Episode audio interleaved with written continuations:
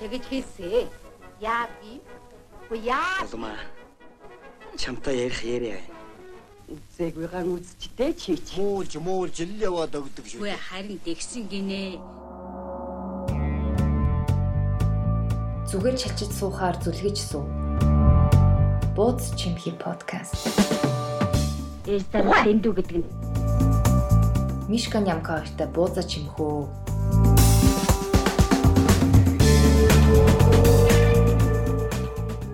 За сайн байцгаана уу бүгдээрээ манай шин дугаар маань эхлэхэд бэлэн болоод байна. Бит хоёр өмнөх дугааруудаа яриадсэн илдвэрчээ хайж гэн илдвэрчээ хайж гэн гэдсэн илдвэрчээ олцсон. Тийм болохоор өнөөдрийн дугаар маань зочин бууз байх болноо. Өнөөдөр зочин бууз чимхийх гэж байна. Ее. Зочин бууз хоёрт давтай морил. Ее баярлаа. Ажил хийж байгаадаа баяртай байна. За манай өнөөдрийн илдвэрчнэр одмаа орж байгаа. Аа. За сайн байцгаана уу намайг Одмаа гэдэг. Аа ер нь бол яг одоогор бол ажил хайж байгаа нэгэн Тэгээд дөрөв настай охинтой нэг тийм залуу эмэгтэй байна. Өөр юу гэж тайлбарлах хэвтэй өөрийгөө. Гоё л шүү дээ. Харин. Тэгээ. Тэгээ өнөөдөр бид нэр э, гурлаа видео кол хийж байна. Японоос Монголоос Германаас манаас холбогдцгооч. анх удаа уулзж байна. жоохон сандраад байна. Зүгээр дээ манайхаа. Эцжитлийг би эцжитлийг э, нэг нэгнийгээ харж уулзаагүй видео колоор уулзалтж байгаа болохоор яах юу юм те. Гэтэ нэг сонирхолтой юм болсон байна. Тэгээ дэлхийн хаанаас бол хаанаас уулзаад ингэ ярьж байна. Тэгээ сайхан бүр бууз хийх чинь. Хэдэн өнд хийх вүлээ. Нилээ хийх шүү. Бит хоёр нэг шахах шүү. Мишка бит хоёр түрүү ярьсан те. Илдвэрч нэг илдвэрч олдсныхээс ашиглаж байгаа. Олцсон дээр нь алдар. илдүүлж авах нь шүү гэдэг. Харин тэгээ. Ер нь бууз хэрэг хийдэг вэ гэж асууж эхлэн гээл болсон. Аа за за буузыг бол хийн штэ. Би хоолыг бол жинхэнэ хийнэ. За тэгвэл сайн илдээл. Хоёлээ сайн л илдүүлж авахаас Тийм. Гарын алга ивэрсэн ч хамаагүй тэгэл илтээлээ штэ. Тэгээ бэлэн бэлэн. За. Өнөөдөр бид нэр айгүй инээдтэй сэдвийн тухай ярих гэж байгаа. Юуны тухай ярих вэ Мишка? бид нэр өөрсдийнхөө амьдарч байгаа газрын хандлагын тухай ярина хүмүүсийн дийлэн хэц захилдаг хандлагуудын тухай авч ярилцах гэж байгаа. За тэгээд бас дээрэс нь ингээд бодсон чинь яг ийм бэлээ. Герман, Япон, Монгол гэдэг тэр нөгөө одоо чи халах голын 80 жил яваа. Гэсэн чи. Тэгээд Баярт э, тэмдэглэлтэй.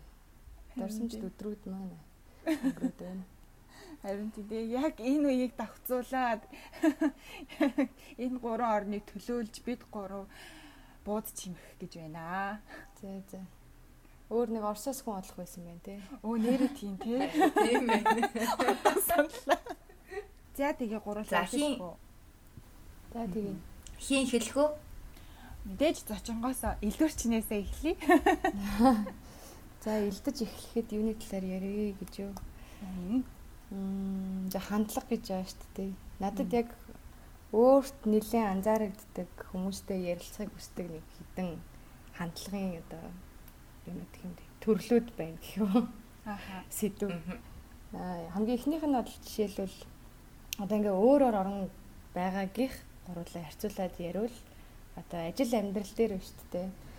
Аа монголчууд хин нэгнийг яг өвдсөн юм уу ар гэрт нь юм нэг асуудал гарсан тохиолдолд илүү ойлгодог юм болов гэж боддог.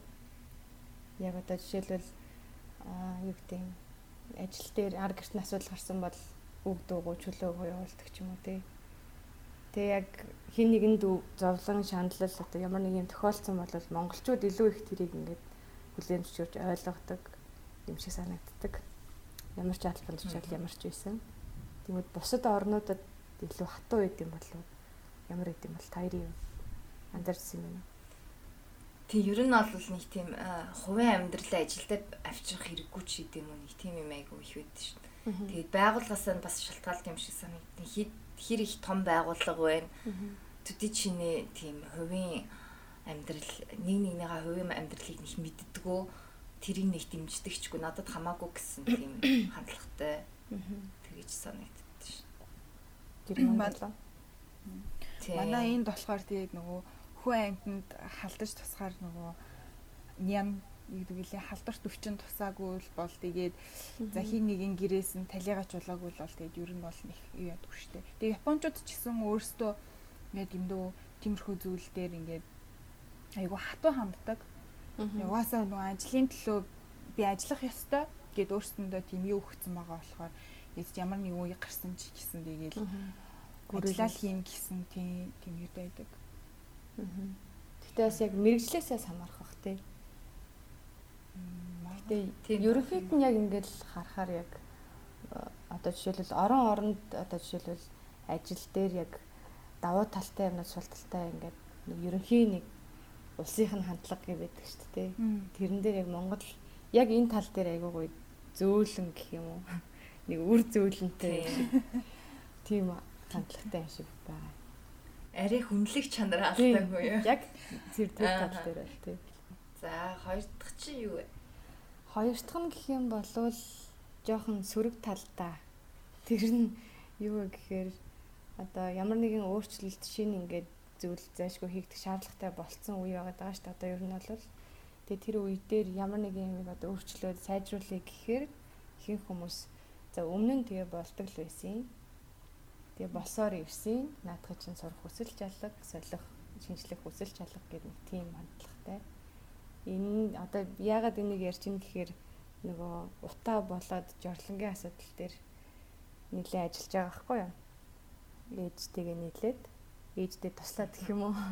Тэгэнгүүт одоо нөгөө нөхөн жорлонгийн асуудал, хөрсний бохирдол, халдвар төвчин гэдэг хүмүүст айллахаар ингээд одоо энийг өөрчлөхгүй бол болохгүй ингээд хүн жолонгоо ингээд болоод ингээд ингээд био жоллон хэрэгэл хэрэгтэй гэдэг юм уу. Тэгэл өчнөө жил хэрэглэл болоо л ийсэн юм сүртэй ингээл те. Наатаа чинь сурах хүсэл жалга гэсэн хандлага айгүйх байдаг. Аа тэгээ дээрэс нь бас нөгөө утааг арилгах бас төсөл дээр ажиллангууд хүмүүс төлдөг олцсон юм бол төлнө. Угаасаа л түүхийн үр төлдөг л байсан гэл. Тэгсэн мөртлөө бүгдээрээ утаатай байхыг хүсдэг үү тий. Утааг болохыг хүсдэг мөртлөө яг бүх хүнийх нь хандлага нь өөртөө яг өмнө нь босоор л ирсэн тэгдэг л байсан шүү дээ гэдэг нэг тийм юм ажиглагдаад байгаа амар их. Би бас гэхдээ яг өнгөрсөн жил яг харж исэн нөгөө хүмүүс чинь утаатай тэмцээгээд нөгөө Сүхбаатарын овши одоо Чингисийн талбай тий. Чингисийн талбай дээр жигсаал байсан шүү дээ. Тэгээд би бас яг бодож исэн байхгүй юу. Дан ганц дээр нь байгаа хүмүүс бас шийдэх асуудал биш. Бид нар ч гэсэн өөрсөндөө байгаа хандлага өөрчлөх хэрэгтэй ах гэж би бас яг бодож байсан байхгүй. Наад захын гэхэд хэрглэж байгаа зүйлдээ анхаарах гэдэг ч юм уу тий.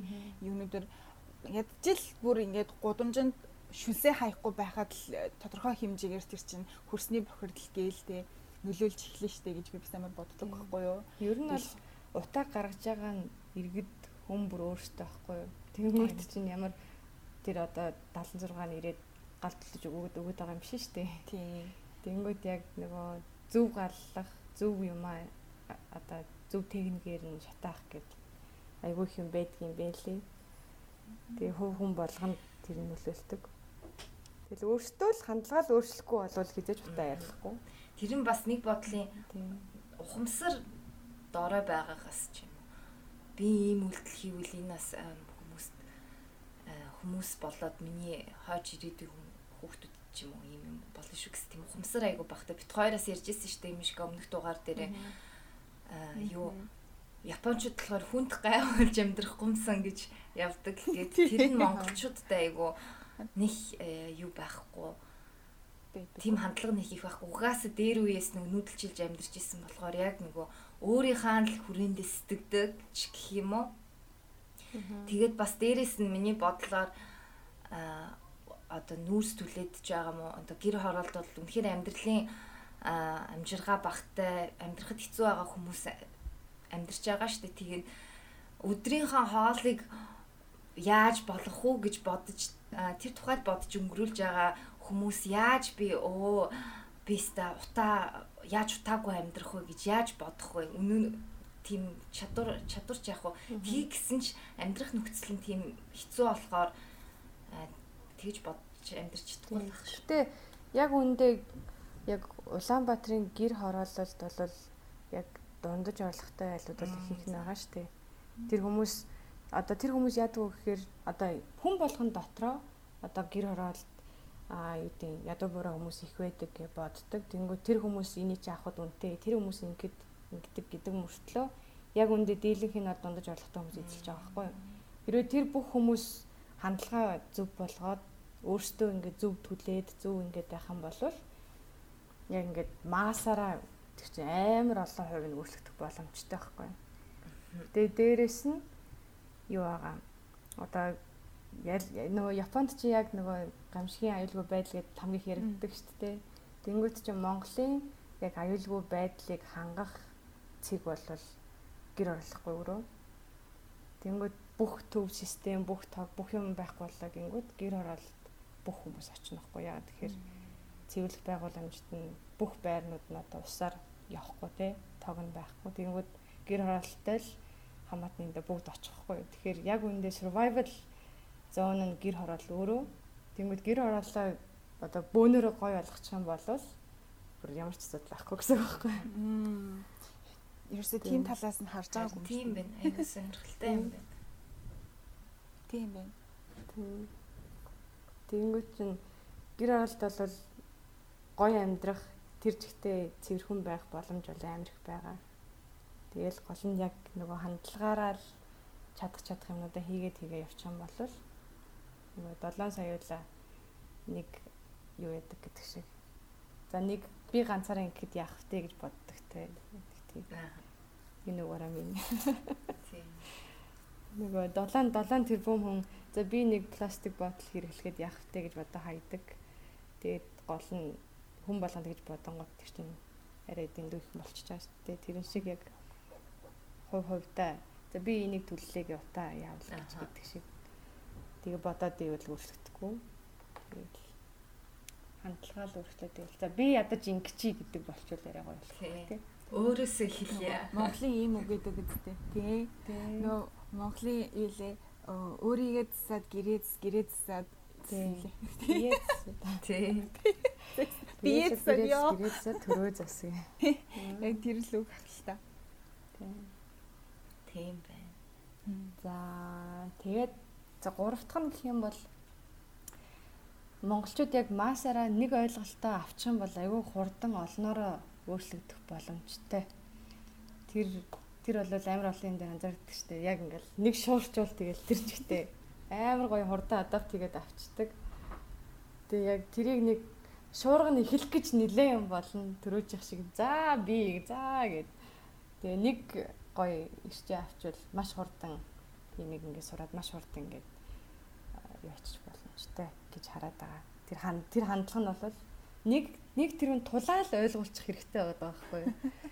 Тулаал ойлгочвол болчихж байгаа нөгөө. Зургийн цаанаас одоо жишээлбэл сая нөгөө нэг бас нөгөө жолонгоо ирж байна. XMF дээр био жарлын ажилласан байхгүй юу? Анх удаа нөгөө паблик ивент дээр ажиллаж үзсэн. Тэгсэн чинь тэрэн дээр ирж хэрэгэлсэн бүх хүн бүр ингээд дээд зэргийн аз жаргалтай гаргаж ирж байгаа хгүй тэр нойлоос ямар гой цэвэрх юм бэ ямар гой юм бэ баярлалаа гэд. А тэгэнгүүт хэрэлж үтсэн хүн болгон тэрийг энийг ханаас авах уу яах вэ хүү гэж асуух нь асуугаад ингээд гоё эрг байгаа хгүй тэгсэн чинь нөгөө зургийн тавиад Facebook, Instagram, Twitter гээ явсан чинь за одоо 21-р зуунд та нар одоо ийм сүрэл мөрлөл рүү шилгээд тахтаа яад ингээд тэрүүгээр нөгөө хараагуунууд нь ингээд сүрг яваад өгч байгаа хгүй Тэнгүүт яг ингээд хүнд тулаал тайлбарлал тулаал мэдрүүлчих юм бол яг ингээд бөөнөрөө гоё хурдан өөрчлөгдөх боломжтой юм байл гэж харав. Тийм. Тулчил тайлбарлаж өгөхгүй бол. Энд бас Германд болохоор ер нь улс төрч ч гэсэн дандаа ярилцчиж диалог хийжээж юм цаашаа явнаа. Одоо сая энд хоёр мужийн сонгуул болсон ахгүй юу? Хуучнаар зүүн Германы хоёр мууж ахгүй. Тэгээд энэ зүүн герман одоо юу ямар хэцүү байгаад байгаа гэхээр хитрхи баруунжаад байгаа. Барууны баримтлсан тийм үзэл бодол гаргаж явах нацист үзэл бодол нь дамгаалаад байгаа байхгүй юу. Тэгээд нэг намын гар нь тэгж хүмүүстэйгээ нүүр туулж ажиллаж нүүр туулж ярилцсаар агаад сая хамгийн их санал аваад гараад ирсэн угаашгүй тэгж нөгөө барууны баримтлсан намуудад авч дийлээд гараад ирсэн. Тэгээ бас яг иргэдтэйгээ нүүр тулж ярилцвал тэгээ нүүр тулж ярилцаж болохгүй маа гэхэд ядаж видео кол хийгээд. Тэгвэл гоё юм байна. Тэгээд ч юу ах дөө нэг ийм төхөөрөмжийн цанаас ч юм уу ямар нэг юмний цанаас юм бол тодорхой хэмжээгээр тэр мэдээлэл 100% хүрч чадахгүй л хэл та. Тэгээ яаж хасан ингээд одоо юу гэдгийг нэг тийм хүний нэг энергитэй нэг тийм юм а бас солилцож амар сайн хурдан авдаг багтай хүчээ. Тийм. Тийм. За дөрөвт нь гэх юм бол яг бас сөрөг талтай. Одоо жишээлбэл юу байдаг?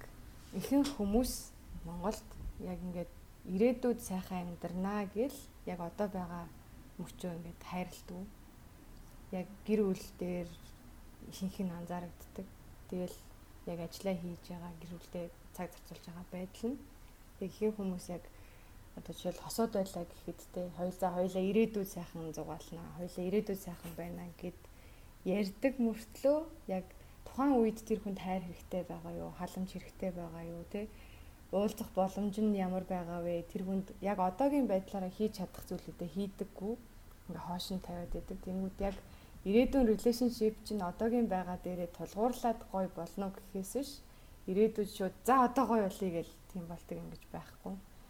Тэгээ яг ажиллаа хийж хийж явбал бүр ажиллаа бид нарт одоо мөнгө хэрэгтэй гээл те ажиллаа хийгээл ажиллаа хийгээл тэгэл бие бие нь одоо тэр чинь амралт хэрэгтэй байгаа шүү дээ. Тэгээ амрангаа энэ чинь гэр бүлтэй бас хамт баймаар шүү дээ.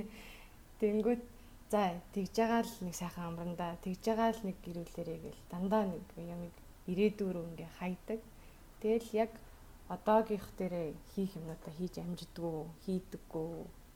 Тэг хийхийг хийх ёстой гэдгийг хардггүй ч юм уу гэдгүй нэг тийм хандлага бол амар их харагддаг. Наадах чи яг үнэн би бас яг тийм шүү дээ. Одоо ингээл би яг энэ герман бид нар гуруулаа нэг байранд амьдардаг байхгүй юу. Тэгэл нөгөө германчуудтай хамт тэгэл би болохоор яг дандаа ингээл гэр орнод төвчлөх юм болонгууд би аа за яг мөнгөтэй болохоороо эсвэл боломж гарахаараа хэл дандаа хойшин тавиал идэг. Тэгэхэд энэ манай энд хамт амьдардаг залуучууд болохоор болсон болоогүй хуучин юм ч авдаг ч юм уу ингээд нэг юмхнаар юм хийждэг. Одоо л шууд гэд яг тгээ яадаг. Тэрийг тэгээд би одоо хүртэл сураагүй байгаа юм чи. Тэрсэн окей сурсан зангаа гэхэд хэцүү юм байлээ. Тэгээ яг өөрийгөө тайтгаруулдаг юм нь болохоор яг юм гэдгийг мэдсэн. Мэдэж авсан нь мэдж ийна гэдэг чинь бас болж байгаа байхгүй тий. Тэгээ мэдхгүй яваал явлаас хэцүү. Наадах чи яг үнэн юм. Тэгэл яг тий. Тэгэл нөгөө мэдрэх хаз жаргалаа яг тухай тухай үед нь мэдрээ явчмаар байгаа байхгүй юу тий. Тэгэхгүй заавал тэр чинь дараа нь мэдэрнэ гэд тэгэл эн чи дараа дараа гэсээр гал мартагдана тэгэл яг ер нь бол за одоо ш тааж бол мэдрээ та гэсэн юм бол хизээж байхгүй шүү дээ. Яг тухайн тухайн бүрт нь муу ч юм тохиолсон, сайн ч юм тохиолсон тэндээс аз жаргалын мэдрээл явах, тэндээс сайныг аваад явах, мэдрэх тэр чинь өөр амар чухал байгаа байхгүй юу? Надад ч ихтэй гоё юм байна. Надад таал чи нэрээдээ одооноос эхэлнэ. Угаасаа тийм дуу идэг гэдэг. Ирээдээ өнөөдрөөс эхэлнэ. Найзаа. Тий, хайртай. Тийм байна. Тийм а хоошин хоошин тавиад юмэр байгаа байхгүй юу? Хийх юм хийгээ явцгаая. За. Тийм. Тэгэл яг нөгөө хийх юм хийгээл хэлэх юм хэлээл мэдрэх юм одоо одоо би яг сүүл үе тийм болчиход байгаа байхгүй юу? Яг ингээд сэтгэл зовнилтой ерөөсөй байхыг хүсэхгүй. Яг ингээд хин нэгэнд юм хэлмээр ивэл тэрийгэ тэр дор нь хэлээл ямар нэг юм хиймээр санагдвал тэр дор нь хийгээл яг би өөрөө боломжтой байвал хийхийг хүссэн бүх зүйлээ хийгээл. Тэгэнгүүт ингээд айгүй гой хөнгөн заяа дотор. Амар гоё юм чи яг тийм тэгээд тийм тэгээд тэр амар айгүй гоё мэдрэмж байлээ юм тийм хөнгөн амьдрах дотроо. Би би юм асууч байна.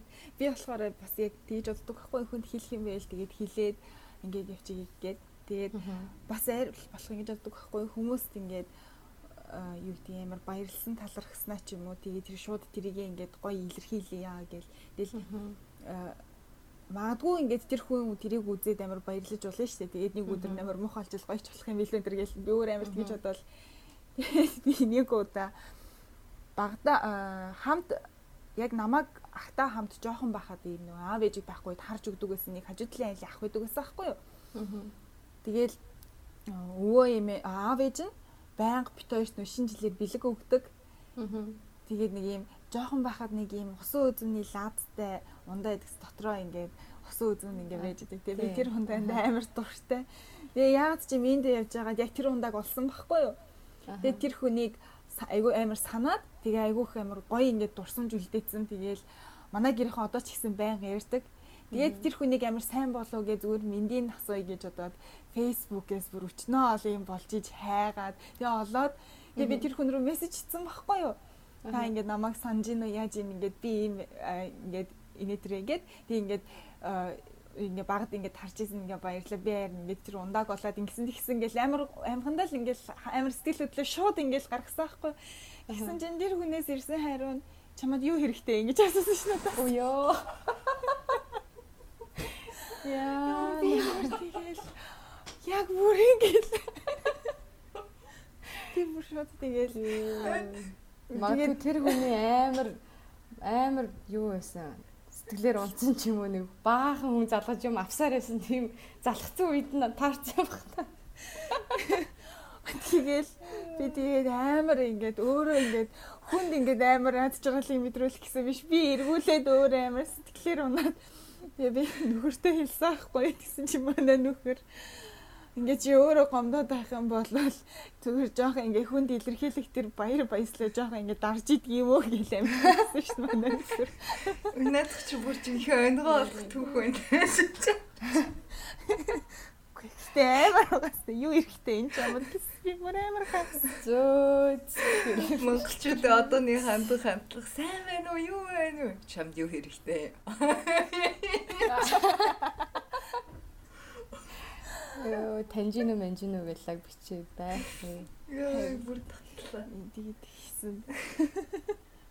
Нэг тийм болж ирсэн. Би гэхдээ яг нэг ингээд нэг хүнд гоё мэдрэмж төрүүлэхээр нэг гоё шүү дээ. Хаяа хаяа найзууд руугаа нөгөө гадаад байгаа найзууд руугаа юм бичтий. Өглөөс ирээд уншиг гэл. Яг энэ өдөр чинь да да да да ингээд зөндөө юм хийж чадан. За юу you're so strong дараа гэл баах юм бичээл Тэгэл найз нь хайртай бэр тэгэл баах юм бичим. Яг ингээд өглөө нь сэрээ тиймээс жахчих гоё шүү дээ. Тэгэл яг хэлхийг хүссэн юмнуудаа тэгээ хэлээ хэлээ явчихаар бас гоё гэсэн юм да. Амин амар гоё болчихсон. Ингээд өөрөө хэлж байгаа би өөрөө хүртэл ингээд бүх юм гоё гэл.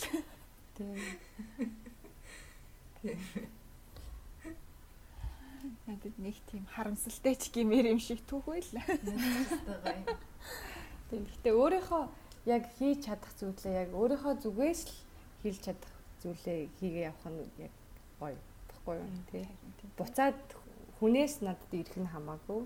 Гэхдээ зүгээр яг тэр үед би өөрийнхөө хийж чадах юмаа яг надаас 100% гарах юмаа гаргасан гэдэг нь өөр амар гоё санагдаад байна шүү дээ. Тийм байна.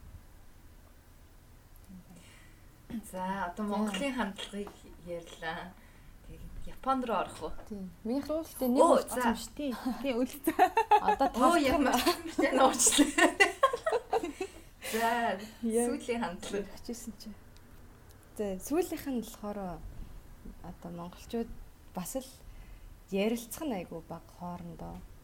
Би бас яг гэр бүлийн нөхцөлд яриад байна л да. Тэр нь яг цаашлаад бүх амьдралынх нь одоо химнэл амьдралынх нь утга учирт нөлөөлөд идэм санагдаад байгаа байхгүй юу. Яг эцэг ихтэйгээ хоорондоо ярих яриа.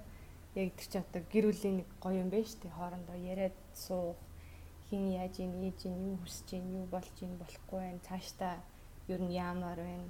Юу харж ийн юу мэдэрч ийн гэл те. Тэр бүх зүйлийг одоо манай гэрийнхэн бол амар сайн ярьдаг байхгүй юу? Хэд хэд л бол хэдэн цаг ярина хизээл бол хизээ ярина дуртай үедээ ярина. Тэнгүүд яг бусад яг анзаараад маань найзуудын ч юм уу те ингээд ээж автагаа ярьж ийн гэдэг юм. Юу ярьдیں۔ гэл. Одоо ээжтэй явдаг юу ярих уу гэл тийм. Тэгэл ихэнх нь яадаг вэ гэхээр уцаар явахдаа нэг хаана байна? Хаана явна? Хизээ ирэх үү? Хоол ямар хоол хийх үү гэдэг ч юм уу тийм ингээд нэг ойр зүрийн юм яриад тасалчдаг. Тэгэл яг нэг тийм одоо ээж нь одоо бүр хаяа нэг гой наастар орохоор ээж нь залуудаа ингэж илаа тэгжилээ гэл бүр хаяа нэг ярьдаг. Гэтэ тэр нь аль болох ингээд гэрүүл болгонд илүү ойр ойрхон ярилцдаг. Юу хүсдэг, юу хүсэж исэн, юу мэдэрдэг гэдгээ, юунд дуртай яадаг гэдэг гэдгээ аль болох ойр ойрхон ярьдаг байгаасаа гэж ам хүсдэг. Тэнгүүт чи одоо ярьдаг гэрүүлд өсөж байгаа хүүхдээ штэ илүү хурдан хилд ороод байгаа юм шиг санагдаад байхгүй юу? Манай охин одоо 4 настай. Тэнгүүт бүр хоёртай хидтэй дэ чиндээ бүр ингээд үгнийх нь тоон айгүй болон амар болон янз бүрийн үг ашиглаж ярина. Тэгээ англи монголоор хоёулангаар нь ярьдаг. Тэнгүүт одоо манай бас нэг өөр нэг одоо таньдаг хүний хүүхэд нь гэр бүлтэй одоо жишээлбэл яг тэр конверсашн үүсдэггүй. Хоолоо эзнэ үү гэсэн утсан гэсэн үү тэгснүү гэдэг тэгээ болцдог. Тэгмэд яг чацуу мөртлөө хэлж орохгүй байдаг тийм ажлуудад байхгүй юм ажиглагдаад тэгээ яг яг хоорондоо ярилцах тэгээ хосууд ч гэсэндээ бас хоорондоо ярилцаад ярилцаад явчвал тэгэхгүй бол тэгэл нэг бол мессежээр хэрэлдээл нэг бол яг ингээ нүүр тулад гоё ингээд ярьдаг болцох үед айгуу гоё ярьдаг тийм баймаар байгаа юм. Тэгхэн бол айгуу тийм ментали эрүүл байх юм санагдаад байна. Тийм. Надаа юу бас айгуу ажиглагддیں۔ Одоо нэцэг хичүүд жоох хүмүүстэй айгуу баг харьцдаг. Ганц харьцсан юм чи тэгж болохгүй ингэж болохгүй. Тийм л харьцаа үүсдэг. Тэгээ нэг жишээ ярих юм бол манай нэг лагерын хажуу талын байшингийн нэг ихч манайх Google ирсэн ахгүй. Манай хүүхд өөрийгөө дотроо төгччлээ гээд тэгэл манай аавлаа багж аваад хажуугийн тэр айл дээр очисон чинь хүүхдэн тийм телевизээр суугаад байгаа ахгүй бид нар бүр цонхоор нүдээд найшраа гэд тэг сонсоод байгаа хэрнээ ерөөсөө юу л хариу үйлдэл үзүүлэхгүй. Тэгээ манай аавын дүгнэлт болохоор энэ хүүхэд ээжтэйгээ харьцаж сураагүй байх гэд. Тэгээ манай угаас айгүй амир хүнийг шүү загнаждаг байхгүй. Чи хараач энэ хүүхд чинь чиний дууг сонсоод чамтай ерөөсөө харьцахгүй шүү чи хүүхдтэйгээ сайн яар шиг дараа. Яг тийм байгаа юм чи. Яаж ч чадсан нэг хүүхэд ээж нь цонхны цаанаас даллаж маллаад миний хүн ааш маш гингүүд нэг хариу үйлдэл вэ да танай хүүхэд хариу үйлдэл үзүүлэх үү? Тэгвэл аха. Ерөөс тийм юм байхгүй. Ингээл ангаахаар суугаадсэн гэдэг.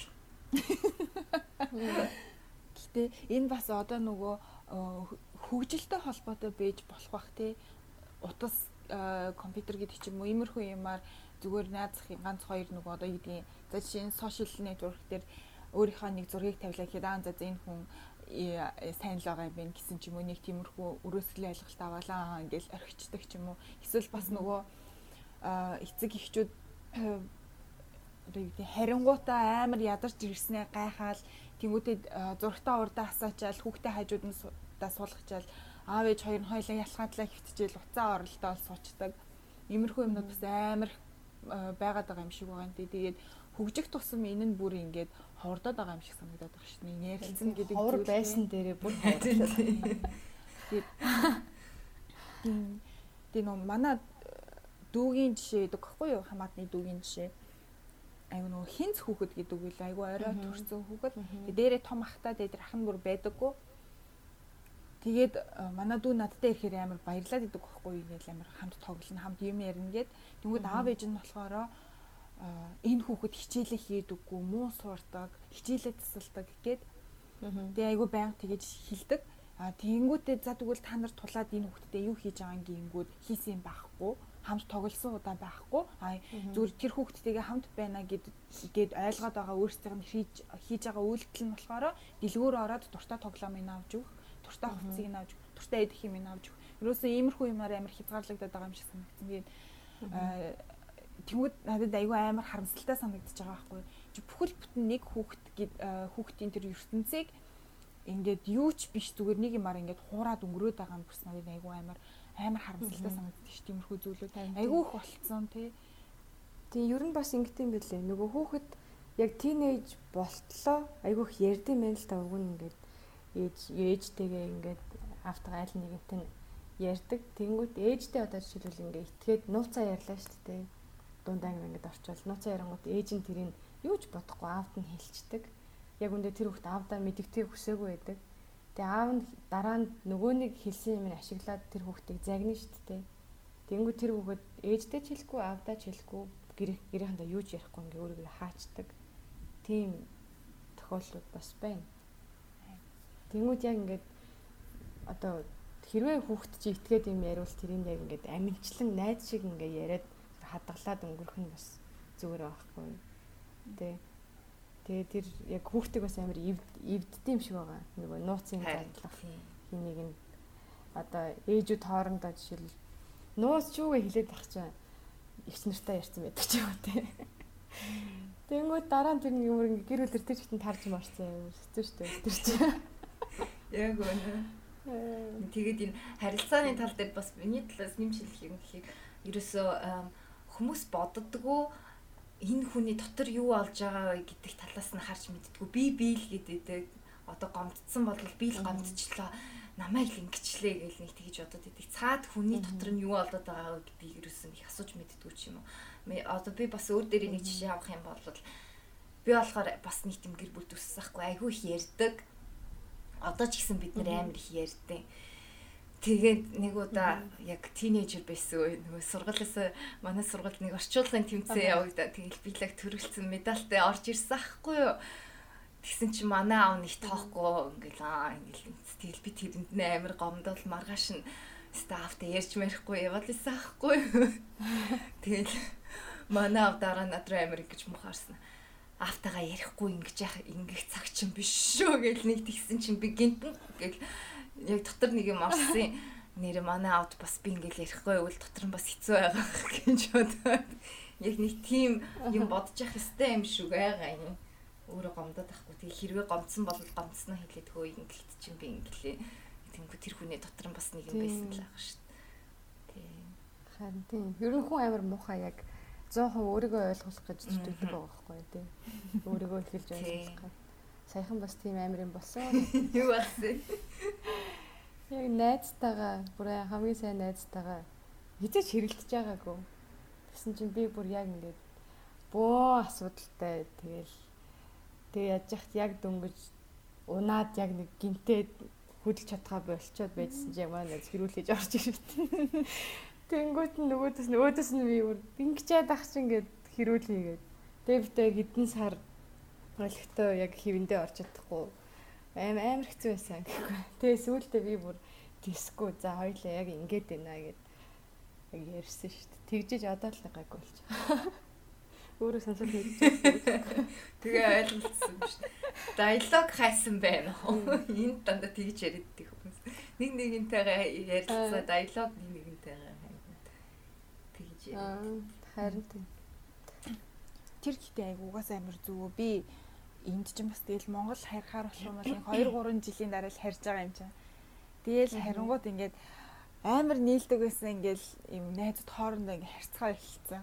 Яасан гэсэн чи өө чамааг явснаас хойш нэг тийм болоо тийм харьцаагүй штэ гэл. Бүрний тэрийг химийн үзэгдэл шиг болгоцсон. Тэгэл амар тийм болон хүмүүс. Харилцааны үйл ажиллагаа хийжсэн. Тэсгүй буулт хийх хэрэгтэй байна. Буулт хийх явахдаа зүгээр яг ингээд би ингээ бодсон би бол тийм байсан. Чи бол тийм баг шиг байсан. Гэтэ яг бас өөр юу байсан бэ гэдтэй. Хоёлаа ингээд товчроолё ингээ тэгээ гэл. За за. За таярих. За Япон руу орох уу? Сая монголоо ярьчлаа. За Япон руу ёо. За тэгээд аа миний нэгт болохоор Япончууд нөгөө хувийн орон зай гэдгийг айгүй чухалчилж авч үздэг.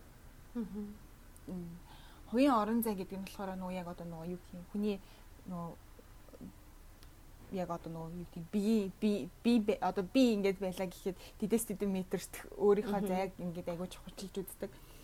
Тэгээд тэрэндээ айгуух чолбогдол өгдөг. Тэгэл нэг мигэндээ ингээ хүрхтээ уучлаарай хүрчих баг ингээд баг ингээл амар асуудаг. Хоёр найзууд хүртэл тэгэл хосууд нь хүртэл хоорондоо хөтөлцөж явдаггүй. Тэгэл хөтөлцөөгөө хүртэл айгуу муухай гэж боддог ч юм уу. Тэрнээсээ ичдэг ч юм уу. Тиймэрхүү айгуу юм байдаг. Тэгээд за тэгэл заримдаа тэгэл хөтөлцсөн байгаа хүмүүсийг харангууд өө овоо штэ гэж амар бодож байгаа юм чаа. Тэгэлний ялангуяа гингүүт юу яадаг гэсэн би нөгөө ажлынхаа хүнээс сонсч ирсэн нөгөө их нэртэйгээ хөтөлцөж явдаггүй гэд. Тэгээ яагаад явдаггүй юм гэд тэгсэн чинь одоо ингээ хүүхдүүдтэй болцсон. Тэгвэл миний нян миний ихнэрт хүрээд тэр одоо нян хүүхдүүдэд маань хүрнэ гэдэг чинь миний тийм айгуу сони юм бодсон. Зөөц. Тийм айгуу амар чухалчилж авч үздэг.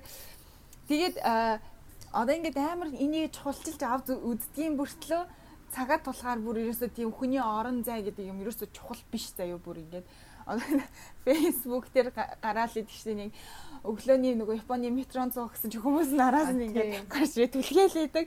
Үгүй чи чинь хаанаага юм бэ өөрсдийнх нь чухал спейс нь хаанаага. Тэгвэл цаадлын дээ эхний галт ирг нь амар чихэл хүмүүс нь бүр ингээд балкат болоод ингээд орж яхад нөгөө дараагийн галт ирг нь болохоор дараагийн чихээс ингээд залгаатай галт иргүүд байгаа шүү дээ. Тэгвэл хоёрдугаар галт ирг нь хов хоосон байгаа байхгүй юу? Тэгэл зөвхөн толгой ч юм уу гарцныхаа дэмдэл ингээд алалцаал идэг бүр амар солиотой. Тэгээл бүр тэр чинь бүр амар юм болд юм чи. Үнэхээр гаднаас нь тэгэж хүмүүс төлөвлөх нь угаас амар үнэ. Тэгээд тэгээд тэгээд эхнийх нь амар тийм нэгтгэн нь бол юм бисэн. Тэгээд аа хоёр дахь нь болохоор шивэстэй хүмүүст айгүй онцгүй хандаад идэг. Ерөөсөө нэг тийм бичигдээгүй хууль маягийн. Ерөөсөө хуулинд мэдээж шивэстэй хүмүүс ингэхгүй тэхгүй гэдэг ч юм уу тийм байхгүй.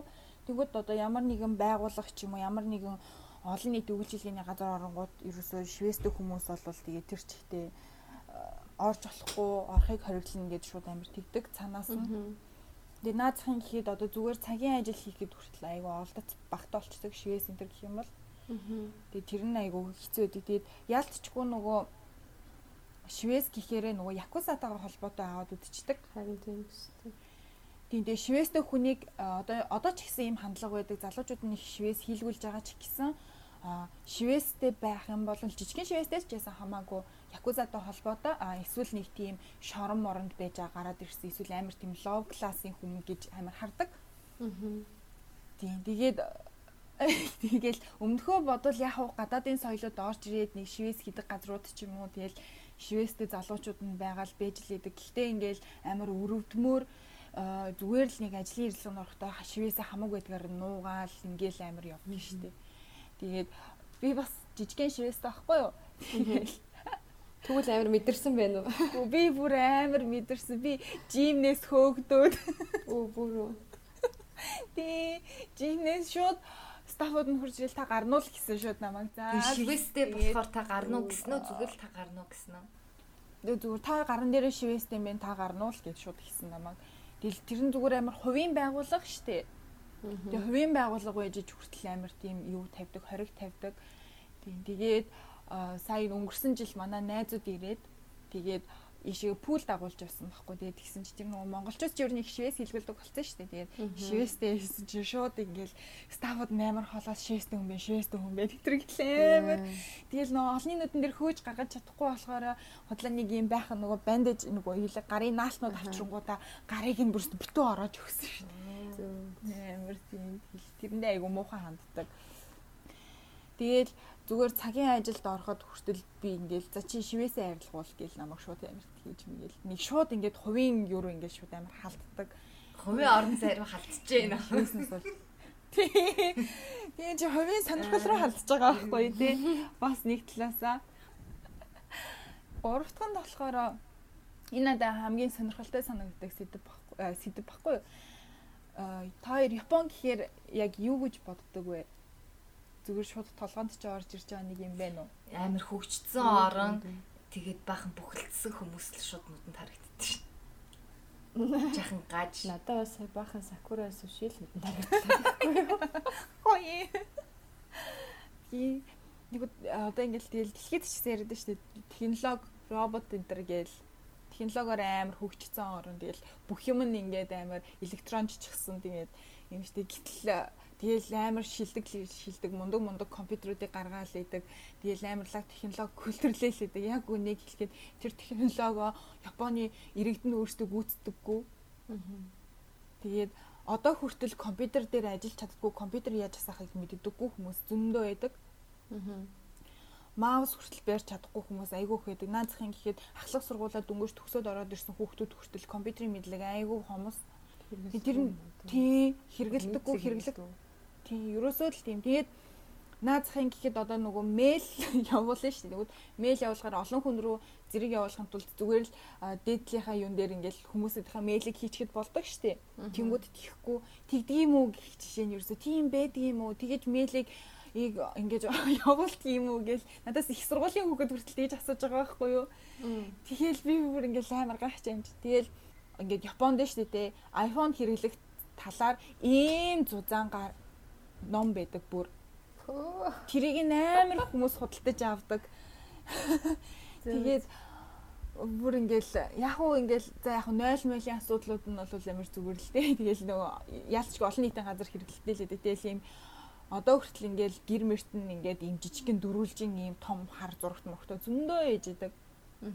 Тэгээд яг ингээд энэ нь айгу тийм сонирхолтой санагдаад байдгийг надаа. Тэг яг тийж юусоо бодогдохооргүй мөртлөө яг үнэндээ гэдэг. Тэгээ яг үнэндээ бол тэгэл компьютер ч хэрэглэж чадахгүй, маус ч ярьж чадахгүй хүмүүс айгүйх байдаг. Аа тэгээд дөрөвтг нь болохоор Япон айгүйх сексгүй орон гэдэг хийж байгаа.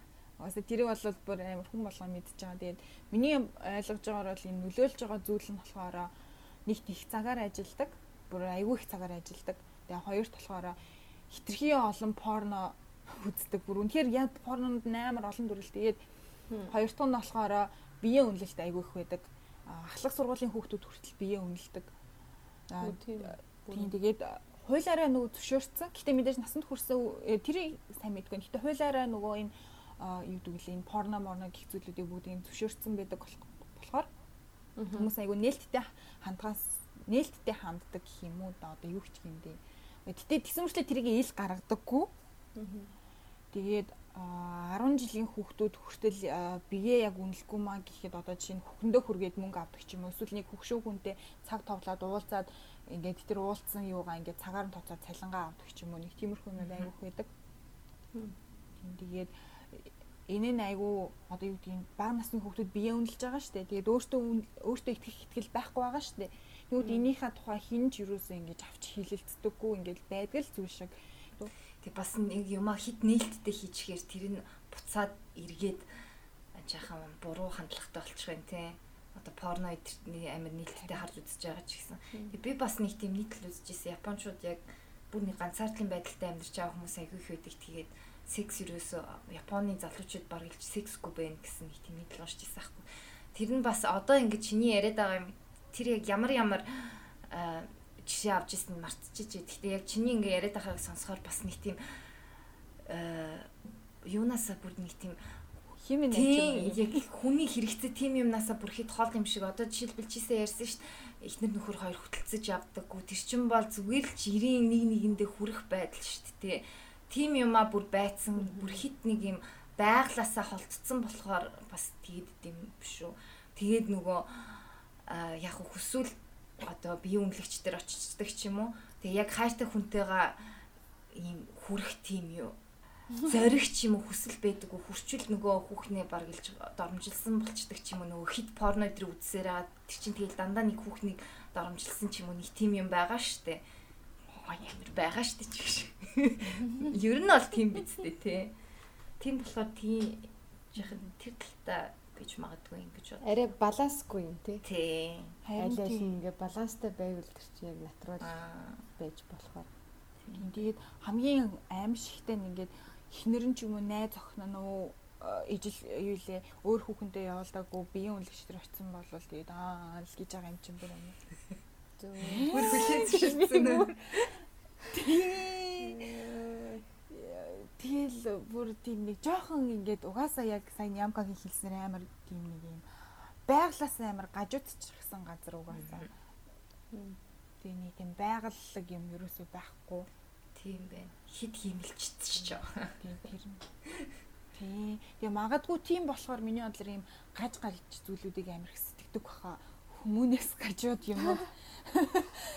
Тэгэл би бас өөрөө амар тийм гажууд юмнууд амар их үздэг байхгүй юу? Амар үздэг ч ихлэ тийм угаасаа сэтгэл зүйн талаас амар их сонирхолтой. Тэгэл би чинь зарим юмыг үзээл бүр ингээл амар шоконд орж байгаа. Юм чаа тэгэл жишээ нь Японд нь штэ дээ ийм Жомиг найз охино гэж боддог хүмүүс амар их байдаг. Йоо. Гэх гих жишээний ч юм уу те. Бүр ингээд нэг тийм бүр ингээ хүн сонирхлын татгаа болцсон байгаа юм шиг байгаа юм. Нэг талаасаа бүр ингээд шал өөр юмыг илэрхийлээд байдаг байж магадгүй нэг тийм арай өөр төвшний хүмүүс болохоор. Тэгээ бүр ингээд бүх юм нь яг нэг хэвийн удаан байсантай холбоотой л байна. харин тийм бас тэр бас байгаа л та нэг хэвийн холбоотой бүх юм нь өөрсдийгөө илэрхийлэх боломжгүй тий Тэгээд аа за тэгээд миний тав дахь нь болохоор нь шүү дээ яг санийхтай холбогдно л доо. Нөгөө өөрийн дотоод үзэл бодлоо айгүйх нуудаг илэрхийлдэггүй илэрхийлчих юм бол а юу гэдэг нь гадуурхагдах ч юм уу эсвэл тийм болчдаг. Тэгээд аа зарим тохиолдолд магадгүй миний бодлоор болохоор японочууд тийм нөгөө hospitality гэж өөрсдөө ярьдаг байхгүй юу? Өөрөөсөө илүү хажуудах ч юм уу эргэн тойрныхоо хүнийг хүндлэх ёстой гэж үздэг. Аа тэгээд ер нь соёл заншлан ч гэсэн ерөнхийдөө иймэрхүү юмнаас амар үүдэлтэй байдаг. Тэгээд энэ нь яваа яваандаа хөгжихийнхээ эцэст нөгөө одоо би өөрийгөө илэрхийлж болохгүй гэсэн тийм нэг юу суудсан юм шиг байгаа нэг юм одоо програм толгоонд нь суучдаг. Тэгээд тэрнээсээ болоод өөрийнхөө үзэл бодлыг илэрхийлж чадахгүй, өөрийгөө зөв илэрхийлэх арга барилаа олж чадахгүй байснаасаа болоод Япон бас нэг талаас амиа хорлолт амир ихсээд байгаа юм шиг байгаа юм.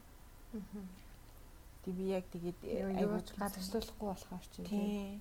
Ерөөсөө нэг гадагшлал тэгээд гадагшлуулж яхахын оронд би ингээл энэ проблем өөр өөртөө аваад ингээд би өөрийгөө амиа хорлолчих гэсэн тийм бодлоод айгуух байдаг болцсон. Тийм тэгээд эднэр нь айгуу тийм. Тэгээд яг одоо ингээд би сая ярьсан энэ жишээнүүд нь ингээд амар сонин сонин сэдвүүд байгаа юм шиг юм өртлөө нийгэмд нь Японы нийгэмд айгуух тулгарсан байгаа асуудал Японигт залуучууд байхгүй болж байгаа хүүхэдийн төрөлт гэж байхгүй болж байгаа. Тэгээд энэ хүүхдийн төрөлт нь яагаад байхгүй болж байгаа гэхээр угаасаа сая ярьсан секс гэдэг байхгүй болцсон учраас хүүхд төрөх магадлал улам багс болно. Тэнгүүд а аваа өсөж дивж дивжиж явж байгаа залуучууд нь дээшээ ирэнгүүтээ амиа хорлцдог.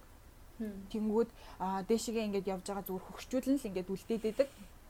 Тэгээд энийхээ хэрээр Япончууд нөгөө гадаадаас одоо нөгөө юу гэдэг лээ дадлагчигч оюутнууд гадаадын нөгөө буурай орнуудаас ажилчид аавна гэд амар тэгээд байгаа. Энэ нь болохоор нөгөө ажиллах хүчин байхгүй болцсон. Тэгээд аваад байгаа байхгүй юу.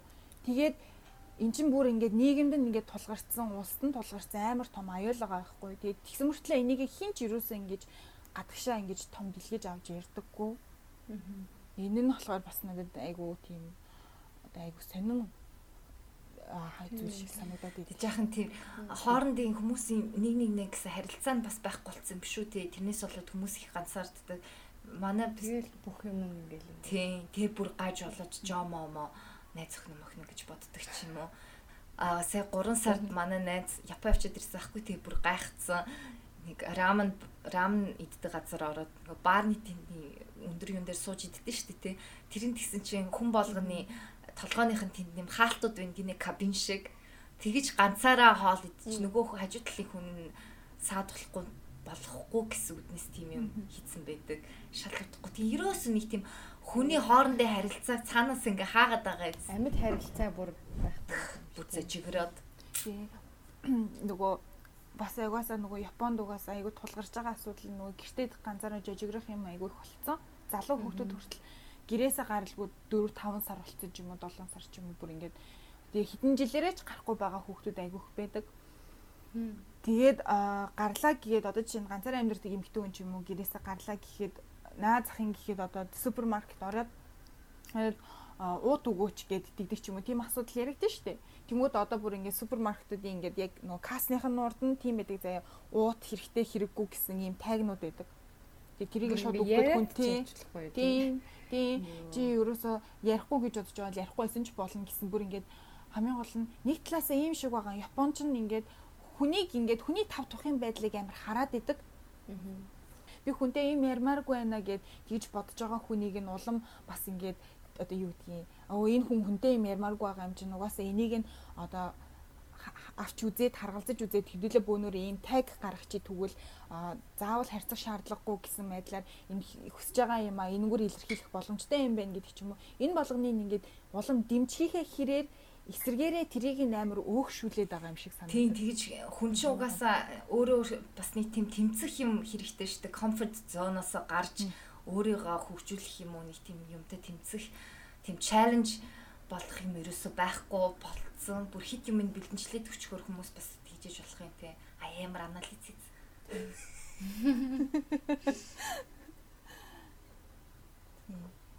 За Япон бол нэг иймэрхүү л орн байна да. Япон гаж юм байна гаж юм байна. Би ч гаж гэж бодчихлээсэн гаж юм байна. Өөц гэл дуусах юм. Одма чи Япон явж үзчихсэн үү? Япон явж байгаагүй. Япон яг явах гэсэн чинь нөгөө жирэмсэн бэлдсэн байж таарад. Тэг явж байгаагүй. Герман бол явжсэн шүү. За. Герман хаана ирж ямар хотоор явсан? Тийм Германд Берлин, Мюнхен, Марбург ороор явчихсан. 13 онд нэг сар Берлинд нэг ганцаараа төөрж үлээ нэг бороотой өрөө. Тэгвэл яг Амар их мууртай. Би муур муур тэмч дуртай биш байхгүй? Яг чи айгаад идэв муурнаас харцнаас нь ч юм уу нэг хүмүүс найгаад идэв. Тэгсэн чи яг нэг э, нэг айлд одоо ахын найзынх юм гэх юм ашиг дууранд очсон. Тэгсэн нөгөө амар олон мууртай тэр нь ёо би бүр яг төөрж төөрж орой очсон чи ингээл нийл муур нүд нь асаалууд ёо би бүр тэр бодхоор айгаад Тэгээ арай гэж нэг амар гоё унтаа бидсэн чинь үүрийн 5 цагт нэг муур зүгээр хаалга онгол ороод ирсэн. Амар өөр. ямар хэцүү юм бэ? Амар юу юм. Төгшөлтэй. Гэтэ бусдаар бол гоё байсан гэхгүй. Тэгвэл би гоё юм юм чи муухай олголоо. Энэ би бүр амар муулах юм гэж. Германчууд энэ яг бас хошин байгаа л да угаасаа хандлагууд чинь инээдтэй бас муухай юм байгаа шүү. Тэгээд хандлага гэдэг нь бол ерөнхийдөө ямар байдаг вэ гэдгийг би бичсэн байгаа. Ер нь бол герман тэрчгтээ тийм гэсэн үг биш шүү хүмүүс. Ерөнхий өөрт ажиглагдсанаа хэллээ гэж. За тэгээ эхний миний эхний юм нь болохоор германчууд айгу яс хүмүүс юм яс хийдэг дүрм журмаа айгу их дагдаг. Тэр нь үнэхээр яг стереотип гэд хүн болгон хилдэг ч гэсэн тэр нь яг үнэндээ үнэн заяа. Бүр бүр яг. Би бүр хаяа бүр гутдээ шүү дээ. Йоо за жаахан тайширчаачтай юм сүртэй ингэж бод- бодохоор. Тэгээд яг хөө тэр нь бол сайн муу тал зөндөө байгаа л та. Би нэг жишээ аа юу лээ ботсон гэсэн би нэг э, энд нэг нэг жил нэг музейд ажилласан ахгүй юу. Дэлхийн 2 дугаар дайнд үргэлжсэн еврейчүүдийн дурсгалд зориулсан музей ахгүй юу. Чи тэнд очиж үзчихсэн үү Берлиний? Яг тэр доор нь Гэтэ яг музей руу очиагүй нэгд өдөр байж таадлуу. Нэгд нэгд хүмүүс те нэгд өдөр. ээ нэг өдөр хаалттай. Тий Харин тийм аяр шинэ. Тэгээд би яг тэр доор музейд нь ажилладаг байсан аахгүй юу. Тэгсэн чинь тэнд болохоор хамгийн инээдтэй нь айгу бас юм өрөөсгөл парадокс юм байгаад байгаа аахгүй юу. Тэр музейд оронгууд уул нь еврейчүүдэд зориулсан хүндтгэлийн тийм дурсгалын газар ахгүй юу. Тэгээ орохоор айгу амар яаж системчилж еврейчүүдийг хүнэж исэн бэ гэдгийг айгу гаргацсан. Тэгээд айгу хувийн тийм гэр бүлийн түүх мөхийг ингээ гаргацсан юм байдаг байхгүй юу. Тэгэл яг тэр хориг лагерын лаграас амьд гарсан хүмүүс хаяа ирдэг хөвшин хүмүүс тэгсэн хэрнээ тэр доор оронгууд бүх юм дүрм дүрм журм ингэж болохгүй тэгэж болохгүй. Тэгээ би яг нөгөө сервис юу лээ visitor services ахгүй юу? Тэгэл айгу хэцүү байгаа юм чинь. Тийм газар ороод ирсэн хүмүүсийг та ингэж болохгүй шүү. Хөөе ингэж болохгүй шүү гэж хилээд тахаар айгу хэцүү. Тэгэл би хаяа нэг дугаал ингээл нэг юм хэлэхгүй тэгэл заас тийжэл болчих байл гэдгийг л ингээл харуулцах хэсчдэг байсан аахгүй юу. Тэгсэн чинь нэг залуу байна. Тэр болохоор бүр яг хийх ёстой дүрэн болгоно хийн ингэж болохгүй тэгж болохгүй гэж бид нар хамт амжилт ажиллаж байгаа хүн болгондоос хэл. Хөөе тэгтээ дөрмийн дагуу ингэж болохгүй тэгж болохгүй тэгээ зарим германчууд нь хүртэл тэрэнд бүр амар дургу. Тэгсэн чи нэг герман залуу бүрд нэг зэвүүг нь хүргэцсэн над дээр ирсэн. Йоо чи энийг хардаа энэ яагаад ер нь дэлхийн 2 дугаар дайнд ер нь ийм юм болсон бэ гэхээр яг ийм л хүмүүсээс болж ийм юм би болсон ч гэсэн. Тэр нь яг ямар учид утгатай юм. Нэг дөрөв төв журмаа дагсараа тийм юм гарсан шүү гэсэн утгаар хэлээ. Сэн их тийм юм байна германчуудын. Тэр нөгөө тэнэг байж болтгоо гэж тэгээд байдаг шүү дээ. Нэг хүн нэг мангартаад нэг тохиоллоор бичгээр тийм янз бүр юм орхицсон ч юм уу тийм ямар ч тийм дэр өшөөл байхгүй. Уушлараа авчих хэвээр авчих хэвээр sorry no. Дараагийн 3 дахь гэж хийж явуулдаг. Тий. Ямар ч тийм нэг юм за яах вэ. Монголд ч нэг тэнэг байж бас болдсон шүү дээ хаяа. Тийм юм ерөөсө болохгүй айгу ядаргаатай. Тийм. Тийм юм байна. Тэгээ миний хоёр дахь нь болохоор германчууд яг хөө энэ бол үнэхээр хандлагатай юм нэг тийм хошин зам байдаггүй. Хошин шогийн мэдрэмж айгу багтай. Айгу сериусны хүмүүс. Тэгэл жаахан онгоо хийгээл юм тийм гингүүд. Чиста political incorrect байла надах чинь гэлээгүй яа. Аа яа. Тийм. Тэр нэг өчигдөр би бас энэ байрны хамт амьдардаг залтаа ярьж байсан байхгүй юу? Чи political correctness чамд урлагийн урлагийн зүйлд ямар санагддаг гэсэн чи. Гү зөв штэ зөв байх л ёстой зүйл. Одоо хүмүүс Шекспирийн жүжигийг негр хөөе негрэ гэж хэлэхгүйгээр яаж тэр Шекспирийн жүжигийг тавих вэ гэж ярьдаг. Болно шүү дээ. Тэр бол болно гэх. Нэг тийм. Тийм амар. Бүр хит нөгөө энд энд бас германчууд өөрсдөө өөрсдөө шаалдаг байхгүй юу?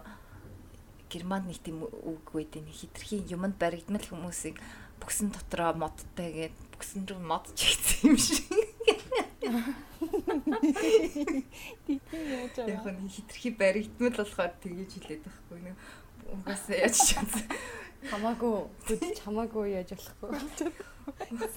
Бүксэндөө мод хийлгэлээ. Мод чихүүлсэн юм уу чи гээл тгийж ярьдаг. За тэгээ миний гурав дахь юм нь болохоор бас хувцаслалтын мэдрэмж айгу муутай. Германчууд айгу практикл ахгүй юу? Тэгэл нөгөө Jack Wolfskin өмссөн явж ивэл тэгэл гэрэм аа. Би нэг найзтайгаа Венецд явж исэн аахгүй юу. Тэгсэн чи юу гэлээ нэг залуу ирсэн. Өө чи герман уу гэд манай найз охин нийтс. Тийм чи яаж мэдсгэс чам. Чи Jack Wolfskin хүртэг өмсөж чи. Тэгэж таньжсэн. Тэгээд юу Юу нь бол тийм байдаг байгаа юу? тийм нэг тийм гойл чимэл тийм юм даа айгу баг. Тийм юм байна. Тэгээд миний дараачийн дөрөв дэх юм нь болохоор айгу тооцоотой хүмүүс айгу харамж нэг тийм мөнгө цуглуулаа л идэг. Тэгэл юм болонгууд л оо үнтэй юм байна, үнтэй юм байна. Цаана мөнгө зөндөө ахт чинь л мөнгө үнтэй юм байна, үнтэй. Тэгэл дандаа химдрэл харж явдаг амар сонио. Нэг тийм зонтой юм шиг санагддیں۔ Яг нь ер нь бол тийм биш л. Тийм Монголд нөгөө одоо үнтэй мүнтэй гэдэг дээр тэгээд байгаа ш нөгөө утас болохоор яг тэ хэрэглээ юм чи ингээ авчдаг.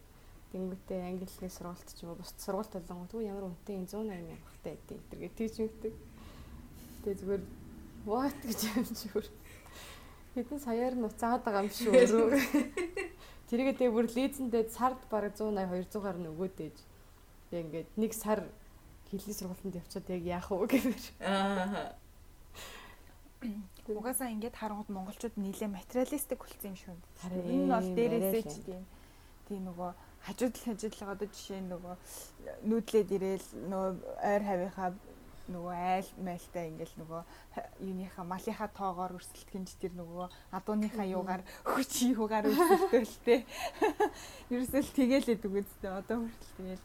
Би нэг хөвчлэн онгоо монгон дээр хахад тэр тийм өмссөн байхад би ингээд энэ төр гээл Тэгэл би тийм машин унаад гээл тиймүүд чи ямар машинтай байгаа ингээл ерөөсөө нэг тийм реклам реклам чи ер нь бол нэг тиймэрхүү л яагаад байдаг шүү ерөөсөө. тэрийгээ л барьчмаар Харин тий. хүмүүсээ Хит өнгөцгөн байхаа болио юм. За тэгээ миний хамгийн сүүлийн юм нь болохоор сүүлийнх нь нөө мэдгүй би тоогоо алдчихлаа би баах юм бичсэн. Би ер нь угаасаа айгу тийм юу л та зомбраг хөхөлтэй.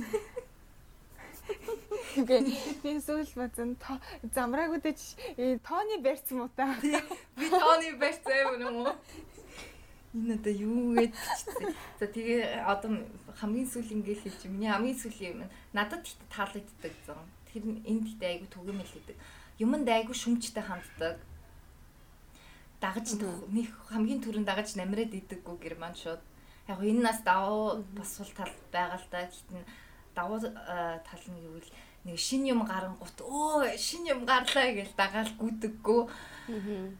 яг бодоол энэ яг сул давуу давуу тал сул тал ингээл бодоол айгүй их ярьдаг юм уу маа ингээл ярилц ярилцжиж шийдвэр гаргадаг тийм хүмүүс. Тэр нь гэхдээ яг одоо ингээ хараад байхаар бас хөгжилт нь айгүй муугаар нөлөөлдөг. Германд нөгөө юу л та техник технологи талдаа герман айгүй жаахан хоцрогдолтой яваад байгаа.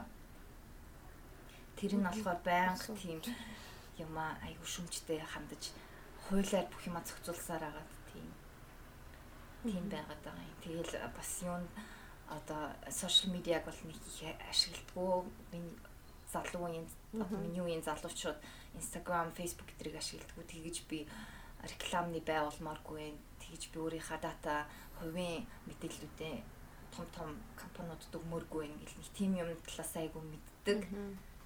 Тэгсэн хэрнээ тэгээд давхар хоцрогдоо явцдаг өөрснөө. Тийм нэг хандлага. Гэтэ сая нөгөө хэлсэн шүү дээ нөгөө юм нэгээд амар шуурдаггүй гэд тэгээдсэн шүү дээ. Тэгээ би нөгөө энд нөгөө талхны мухлагт ажиллаж исэн байхгүй юу? Тэгээ би тэрийг тухайн айгуу сайн судалж үзээгүй л дээ. Тэгсэн чинь манай юуны талхны мухлагийн ахлах тоогооч маань хэлж исэн байхгүй юу?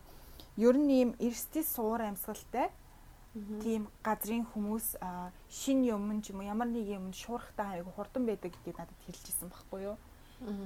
Тэгээ яг ингэ бодсон чинь нэр манай Монгол яг тийм биш үү гэдэг бодчихсон. Тэгэд хамгийн гол нь тэр хүн Монгол дээр жишээ авч ирээгүй аа нөгөө Японы нөгөө Хоккайдо гэд мууж байдаг шүү дээ тий. Хоккайдод ч юм болохоор яг нөгөө Монголтой цаг агарын хувьд айгу төстөө. Айгу хүүтэн бас болдог. Хоккайдод тийм гинэ нэг шин юм нэг одоо юм тренд боллыг бүгдөө шуурдаг гэд тэгэл бүр ингээд сонирхол нь бууртал ингээд очрлоо л ингээд бэж идэг. Тийм тэгээд аа тэгээ яг тэгэж хэлж яхад нь үз нэрэ Монгол яг тийм биш ямар сони юм бэ гэдээ айгу бодчихсан байхгүй юу. Бас цаг агаарын нөхцөл айгуух нөлөөлдөг юм шиг байлээ юм. Тийм байна. Тийм. Тийм сонсч ийсэн. Ер нь угаасаа нөлөөлөх үү. Тийм. Ерс бүрхэг байлаа, нартай байлаа гэл хүн болгоны мууд нь өөрчлөгдөж байгаа чи. Харин тийм. Монголчууд тэгээ бас их баясгалантай байдаг байх уу? Ер нь айгу тайван хүмүүс шиг надад санаг. Ер нь Европод яг тэгдэг шүү дээ. Монголд ирэнгүүтээ хүн болгоно л инээж явах юм. Танаа нар нар чинь яасан их тусдаг юм бэ л гэн. Танах байнга өвөлч гисэн амар хүүтэн мөртлөө нартай тэгтээ хүмүүс нь инээж явах юм гэдэг үү? Тий.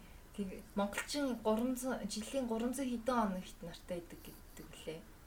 360 дээр сонсч ирсэн нэг 365-ын баг 360 юу гэлээ баг баг тэгээ хэтрүүл хэтрүүлэхтэйгээр бол ихэнх нь л тэгээ баясгалантай идэх байх юм. Берлиний хүмүүс амар ургуур дээ. Тэгээ айгу зэрлэг угаасаа зэрлэг цангаараа алдартай байхгүй герман даяараа. Тийм үү? Угаасаа өвөлийн амар муухай байд шүү сав саарл тэгэл зэврэн хүйтэн тэгэл алцж байгаа юм чи энд бол. Тийм юм ийм юм бол байхгүйснэ. Ингээл дайрал өөрийнхөө төлөө гэл явахгүй бол нөгөө японочууд шиг бүхэлцэл ивэл тэгэл бүх юмнаас хоцроод өгөн ш тийм амар. Ой цаг цагаад талаар бүхэлцэхгүй л байгаа юм. Араас нь зан гарч. Шүү. Мишка чи түрүү нэг юу алдсан байсан шүү дээ. Нэг завны тухайд бүх тэрийг яриач. Тийм харин тий. Би нөгөө янз янзын хандлагуудын тухай харж байгаа нэг юм олсон аахгүй. Тэгээ энэ айгүй их алдартай л гэж хэлээ л дээ баг хүн болгон мэддэг гэдсэн. Гэтэ миний хувьд болохоор ерөөс анхудаа сонссон. Энэ нэг юм далаад айгүй том усан онгоц явж ижил л дээ. Тэгээ тэр усан онгоц нь болохоор дэлхийн ингээд бүх хүмүүс ингээд суудсан. Бүх орны хүмүүс Тэгээд тэгсэн тэгээд суудсан бөөнөрөө ингээд баярлал хөрөлдөл бэжсэн чинь завин гів гинт ингээл ус орж ирээл ингээд живж эхэлсэн байгаа байхгүй юу. Тэгээд живж эхэлсэн чинь нөгөө онгоцны ахмад нь болохоор яадаг ч ясаа эхлээд хүүхэд эмэгтэйчүүдийг аврах хэрэгтэй гэд бүх аврах завин дээр бүх эмэгтэйчүүдийг хүүхдүүдийг суулгаад гаргацсан. А тэнгууд үлдсэн тэр хүмүүсүүдийг яах ёстой вэ гэдээ айгүйх бодсон байгаа байхгүй юу. Тэнгүүтээ хамгийн гол нь тэр ахмадад тулгарсан асуудал нь болохоор энэ олон орны хүмүүс би яаж хэлвэл эднэр үг дуугүй миний хэлсүүгийг даах вэ гэдээ амар бодсон байхгүй. Тэгээд бодонгуудаа энэ хүн ингэж бодож олсон байгаа. Хамгийн эхлэнгүүтээ Америкчуудад гэж байгаа байхгүй. Америкчуудаа хэрвээ та нар одоо далаа руу өсрөх юм бол та нар баатар болно шүү гэж хэлээд тэгэнгүүт бүгдөө өсөрч байгаа юм гинэ. Тэгээд Орсуудад болохоор Орсуудаа бидний ууж исэн хамаг арх далаа руу өсрээд орчлоо. Бөөнөрөө далаа руу одоо өсрөх юм бол харьяа амжиж авч чаддээ шүү гэдэг. Тэгээд Оросод өсөрж ийн гэж байгаа байхгүй юу? Тэнгүүтээ а Францчууд болохоор битгий та нар ерөөсөө л битгий өсөр битгий өсөр гэж амар тэгж хэлдэг юм. Тэгээд Францчууд болохоор юмыг айгүй тийм энэ эсрэгээр хэлж ин да гэдэг амар юмыг эсрэгээр хийдэг гээд. Тэгээд тэгвэл англи гэд тэгж байгаа байхгүй юу? Гэсэн чинь За яг л одоо энэ бол цаг яг л одоо энэ бол та нарын джентльмен байх үе. Та нар одоо джентльмен болоод өсөрцгөө гэж тэнгүүд англичууд бүгдөө амар джентльмен царайлал өсрөн гэж байгаа байхгүй юу? Тэгээд герман болохоор дөрмийн дагуу бол та нар өсрөх ёстой гэж. Тэгээ. Тэгээ. Монголчууд юуг л өсрөх болж юм шиг Харин та нар юу Хөөш бүгдээрээ өсрээд байгаа юм шиг өсрөх үү? Өсрээд байгаа. нэрээ тийм ба. На чи яг юм. Яг тийм байна. Миний гадагсан. Нэрээ яг тийм байна. Яг тийм л. А биш тэгээ хөөш цаан чи өсрээд байгаа сураг байна. Цаа чи бус дарныхаа өсрээд байгаа юм биш үү? Өсрийг л та. Юугаа ч мэдгүй л дээ. Тагаа нэмэр хилээд ч хэрэггүй юу. Хараад угаасаа мэдээлэл байгаа л. Уусаа хэл хэлэх гээд ирж гингут нь тэгэл за за өсрөх юм байна өсрөх юм. Тийм байна. За за юм нэг хүмүүсийн сэн сэн хандлагууд байна орнуудын тэр тухай ярилцлаа. Монголоо арай дип эхэлсэн үү? Үгүй айгүй гоё байсан. Үгүй. Би айгүй өнгөц. Би уул нь дотор бодож байхдаа өстой муулна гэдсэн нэг юу гэлээ. Нэг дараа нь яг ингээл бичээл эхэлсэн чинь бас тэрхий муулах гэдэг юм шиг санагдаад би яхаа өнгөц авсан. Үгүй гэхдээ бараг явж явж муулсан нь вил болж таарах шивтэй. Тэрний хамгийн тэ дотоодд байсан хамаг юм гаргаа авлаа гэж ирээд. Тий. Бүрийг уурн үрцсэн. Тэгээ ер нь яг ингээл хараад хаа зан чанарын хувьд бас Япон германчууд төстэй ч юм шиг те цаг баримталтай ёс журам дагдаг нэг тийм бүсэндөө мод чихүүлсэн юм шиг гэдэг шиг л яг үнэ. Тэгээ яхаа аргагүй л нэгдүгээр дайнд тэгээ хамсаатан болж Германчууд Европ Япончууд Ази дайрч явж исэн тэл яхаа аргагүй л хамтарсан. Л ойлгож байгаа байхгүй юу? Тий. Тэгэл яасан Монголд халахын гол орж ирэл бут цохиулаа өстэй. Тэгээ эцтэй энэ. Тий. Нэг тийм байна. Тий, тий, тий, тий. За тэгээд өнөөдөр бид өстой цаг маг үнэн хамаарахгүй ярьлаа да. Тийм ээ. Цаг барина гэдэг чинь өөрөө хамгийн хэцүү асуудал байгаа маа. Тийм монголчууд аа. Нэрээ тийм байна. Бодсон. За за бүгдээрээ ингээ өндөрлөхөө. За. За За тийм. тий. За бит хоёрын урилгыг авч оролцсон чамд баярлалаа. Өөрийн зүгээс айгүй гоё. Тийм таван хандлагуудыг тоочж ярьсанд баярлалаа. Ер нь шинэлэг зүйлээлээ. Тийм баярлалаа. Анх удаа бас подкаст ер нь хүнтэй огт танихгүй хүнтэйгээ. Ихт огт танихгүй хүнтэйгээ зүгээр уулзчихсан. Гэхдээ ингэж видео колл шуудад ярьж байгаагүй. Ярилцах үнэхээр гоё байлаа. Баярлалаа. Намайг олсонд би амар гайхаад байгаа шүү дээ. Яагаад би гэж гээд. Яах тэ хэлсэн чинь би нэрээ юу гэл амар тэгэхээр би бас амар яасан бол хүнээр тгийж их тоглуулж исэн багтал. Гэхдээ яагаад чи спам байна гэж харсан аахгүй. Баахан линктэй юм ороод ирсэн. Хүмүүс ер нь хаширсан хандлага байгаад байна уу юм монголчуудын. Хаширсан хандлага бас биш магадгүй. Юу хэрэгтэй гэдэг шиг л. Нэр тийм байна. За тэгээд өнөөдрийн зочин бузаа үгээр өндөрлөе. Өнөөдөр бид нэр Монгол, Япон, Германы хүмүүсийн хандлагуудын тухай ярьлаа, мууллаа, сайшаалаа. Та бүхэн таалагдсан гэж бодож байна. Хэрвээ таалагдсан бол лайк, subscribe, comment хооч. Би ингэж хэлэх болгондоо инээд хүрээд идэв яа. Сэтгэлээ бичүүлдэгээрээ манай подкастыг хаанаас сонсч болох вүлээ? Манай подкастыг Spotify, Anchor FM, Castbox тэгээд Apple Podcast дэс сонсох боломжтой. За тэгээд хоолоо хийхдээ юу, буузаж чимхэхдээ юу, найл сууж явахдаа юу. Юу хаач исэн бид нар бидний подкастыг сонсоод өдрийг юм уу оройг сайхан өнгөрүүлээрээ баяртай. Баяртай. Баяртай. За. Elvis Presley-ийн Teddy Bear. Baby, let me be your loving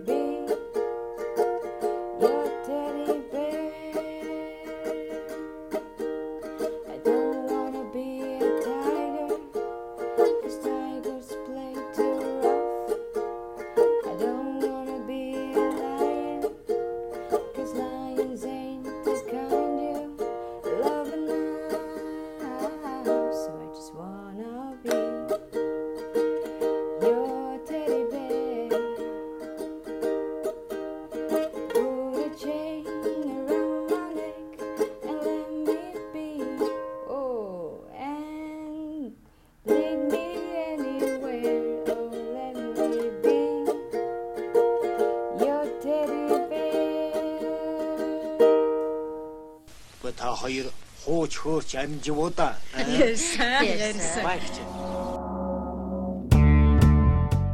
Бууз чимхи подкаст